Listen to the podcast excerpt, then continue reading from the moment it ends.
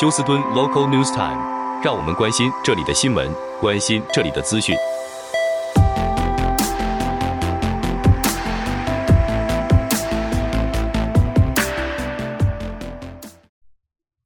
亲爱的听众朋友，您好，我是美俊。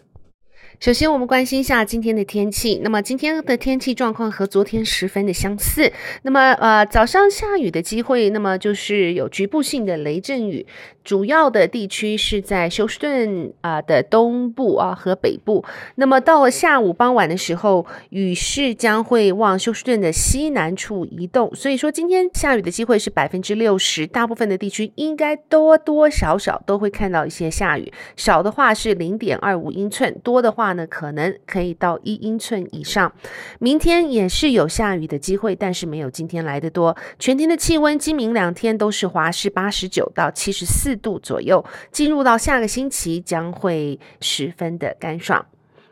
好，我们首先来关心一下这一则消息。那么，国家海洋与大气管理局 （NOAA） 刚刚公布的报告中显示，认证了八月份有四宗这个灾难呢，是超过了十亿美金，使得今年八月份的超大规模。天然灾难达到了二十三宗，其中和德州相关的有五宗，是全国五十州中灾难密度最高的一州。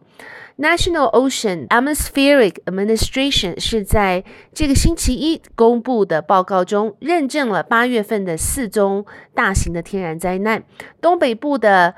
暴风雨是八月五号到八号。夏威夷毛伊岛的大火是八月八号，明尼苏达州的冰暴风暴是八月十一号，和佛罗里达州的 Hurricane Idalia 是二十九号到三十一号，再加上先前七个月的十九宗，总数是二十三宗，已经打破了二零二零年创下的全年二十二宗天灾的记录，而今年还没有完毕，还有四个月呢。报告中又指出，这二十三宗的天然灾害直接、间接的造成至少两百五十三人死亡，其中是以夏威夷的野火造成一百一十五人死亡，财务损失高达五百七十六亿美金。与德州相关的五个灾难是美国中部强烈风暴、美国南部的风暴，这是在四月份的时候。那么在五月份的时候是德州冰雹风暴，是在 Texas Hailstorm，还有美国南部强烈风暴是在六月十一号到十四号，以及美国中部与南部的强烈风暴是六月中的时候。美国最大的州是阿拉斯加州，但这地广人稀的地方没有一个财务损失的灾难。加州只有一宗，那是今年一月到三月豪雨不断造成的洪涝。这些灾难绝大多数都是天灾。那么夏威夷猫蚁的野火现在正在调查，很可能和人为因素有关。好，我们看一下这一则消息。这名男子叫 Eric Arsenox，他是在二零一八年的时候被警方控告说他是谋杀自己女友的凶手，女友是叫 Maria Rodriguez，他在。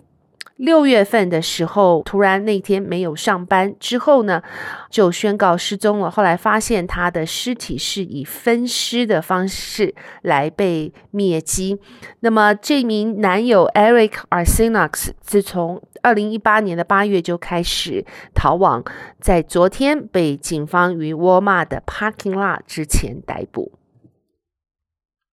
好，另外，警方正在寻找杀害五十岁 Veronica Elzadi 他的凶手，现在已经证明就是她的先生，今年五十一岁的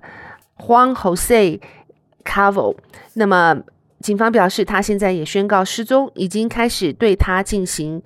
逮捕的任务。如果民众有任何的资料，希望立刻和警方联络。那么这一起谋杀案是发生在今年的八月七号，Veronica 被发现在家中被人用尖刀刺死。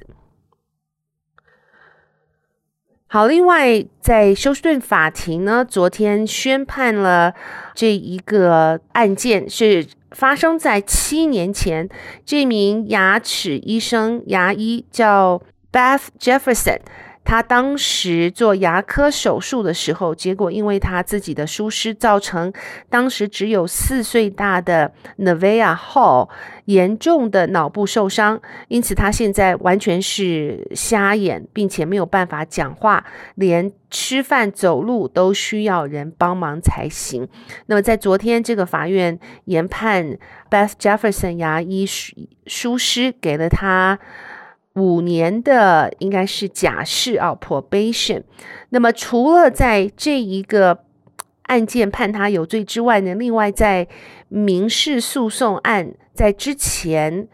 在这个民事法庭中，陪审团也判定 Beth Jefferson 有罪，并且赔偿金高达。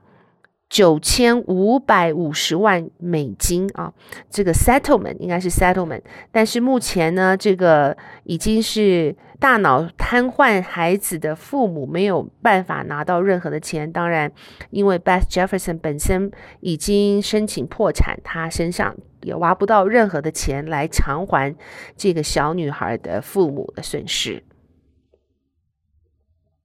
好，另外是发生在昨天，警方表示他们逮捕了两名十三岁的少年，因为他们向一名十七岁的青年开枪，那么子弹打进了他的肚腹，现在在医院急救治疗中。警方并没有公布这两名十三岁少年的姓名，不过他们两个都以暴力攻击和非法持械罪起诉。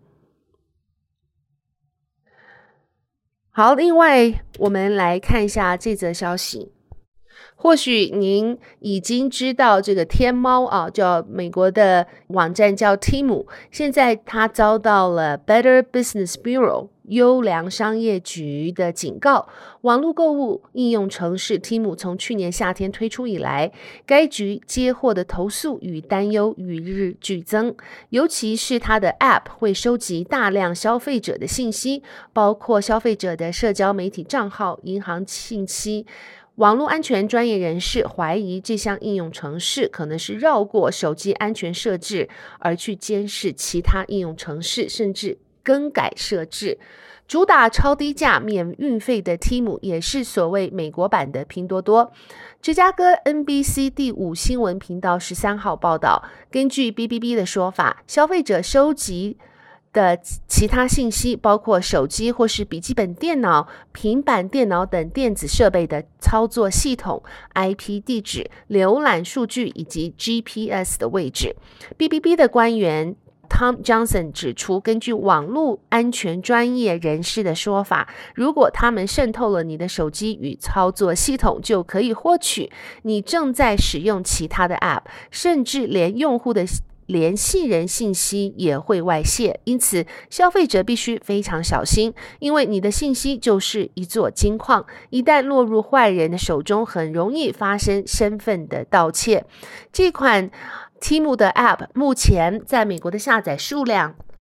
已经超过了五千万次，尤其许多华人都是 Timu 的用户。那么，NBC 报道还提到，Temu 存在其他的问题，包括商品质量、退货与发货速度等等。许多用户还表示，他们在注册 Temu 账号之后，会收来来自该网站与其他商家的大量邮件。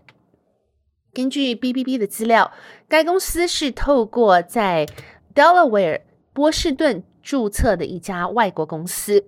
该公司它的总部是在中国的。PDD Holding Inc. 题目在二零二二年七月开始营运。BBB 目前已经收到将近九百宗对这家公司的投诉，所以现在建议消费者采取下列的措施：如果你还没有下载应用程式，请不要下载；如果已经下载，请考虑删除。在社交媒体网页看到那些赞助商广告的时候，无论价格多么的诱人，都不要点击，因为经常会因为点击进去之后而直接向骗子他们能够打开进入到你的手机或是你的电脑当中。在与任何公司开展业务之前，请先进行调查，请多利用 bbb.org。还有就是不要在社交媒体公布过多的个人信息。好的，亲爱的听众朋友，谢谢您收听美俊为您翻译、编辑、播报德州以及 Houston 方面的新闻。祝福您有一个愉快的星期五和 Weekend。我们下周一同一时间再会，拜拜。